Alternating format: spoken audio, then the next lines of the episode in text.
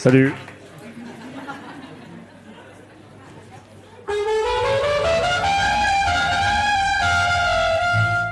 Paris.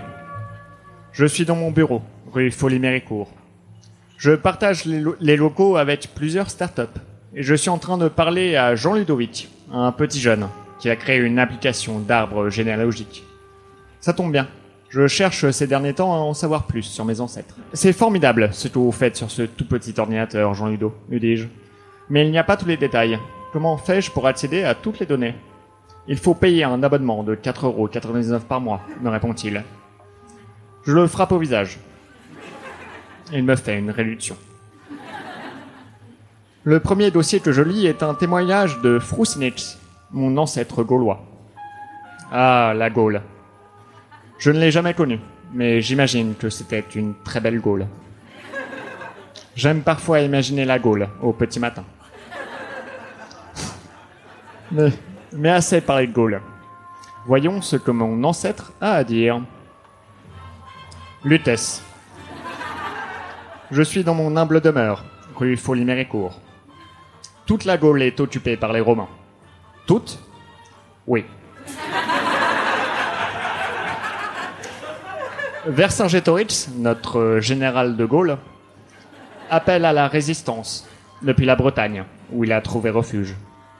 La seule personne avec qui je m'entends bien dans notre petite ville est le barde. C'est un fidèle compagnon.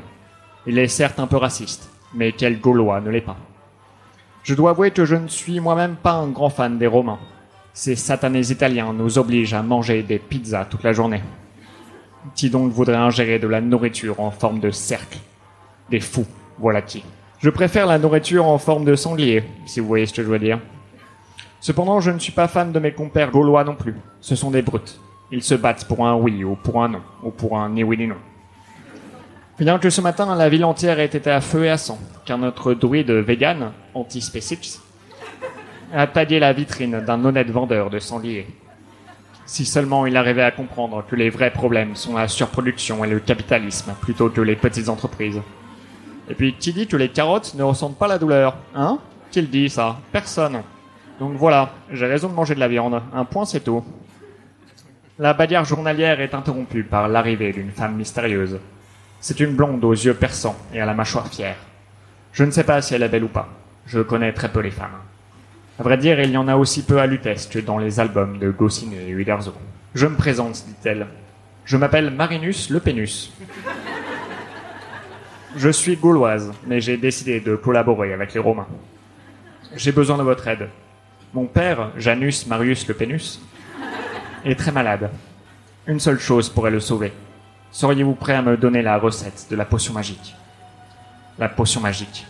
Il est vrai que nous en avions, il y a fort longtemps, quand nous nous battions contre l'oppresseur, bien avant que le maréchal Pétain-Nips ait retourné sa veste. Je ne sais pas qui est Janus Marius Le Pénus, lui dis-je, et je vais donc vous aider. Il paraît que la potion magique va bientôt devenir légale au Canada. Mais les jours de Janus Marius sont comptés, et nous ne sommes même pas au courant de l'existence du Canada. Si vous voulez mon avis, la Terre est plate, comme ces saloperies de pizza. Il n'y a qu'une seule solution pour obtenir rapidement de la potion magique. Aller en pécho en banlieue. J'appelle Uberix, mon cheval. Je galope jusqu'à Aubervillium, où je récupère de la potion de haute qualité. Bien servi, un excellent rapport qualité-prix, et un vendeur adorable. Des centurions habillés en civil m'arrêtent sur le chemin. La situation aurait pu devenir violente, et nous finissons par boire de la potion magique tous ensemble. Comme quoi, frapper les gens au visage n'est jamais une solution, et la paix peut créer des liens entre n'importe qui, tant qu'ils sont défoncés. Aussi, je suis blanc, ce qui a grandement facilité les négociations. Je passe ensuite voir Janus Marius Le Pénus, pour le remettre en forme. Quand je frappe à la porte de ce dernier, il m'ouvre tout sourire, en peignoir, et un cigare à la bouche. Merci, n'est-ce pas dit-il, en récupérant le pochon de potion magique.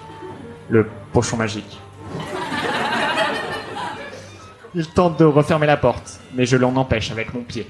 Aïe, mon pied criai-je. Janus Marius, vous n'êtes donc pas malade? Je croyais que vos jours étaient comptés. Oh, pas du tout, n'est-ce pas? C'est une excuse que j'ai inventée pour ne pas aller à mon procès sur mes propos homophobes il y a deux ans. Quel propos? Il me raconte. Je le frappe au visage. De retour à Lutèce. Nous sommes en plein banquet. Nous avons ligoté un arbre, non pas le barde, mais Antispécix, notre druide vegan, pour pouvoir profiter sereinement de ce festin carnivore. C'est mon dernier repas gaulois. Je me vois dans l'obligation de partir. Vercingétorix, notre général de Gaulle, a besoin de mon aide en Bretagne. Un problème est sur le point de ravager le pays. Le Brexitix. C'est dur à prononcer, et encore plus à comprendre.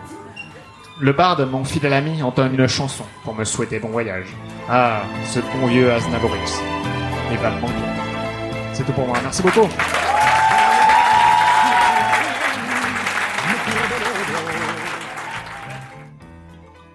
Césarine.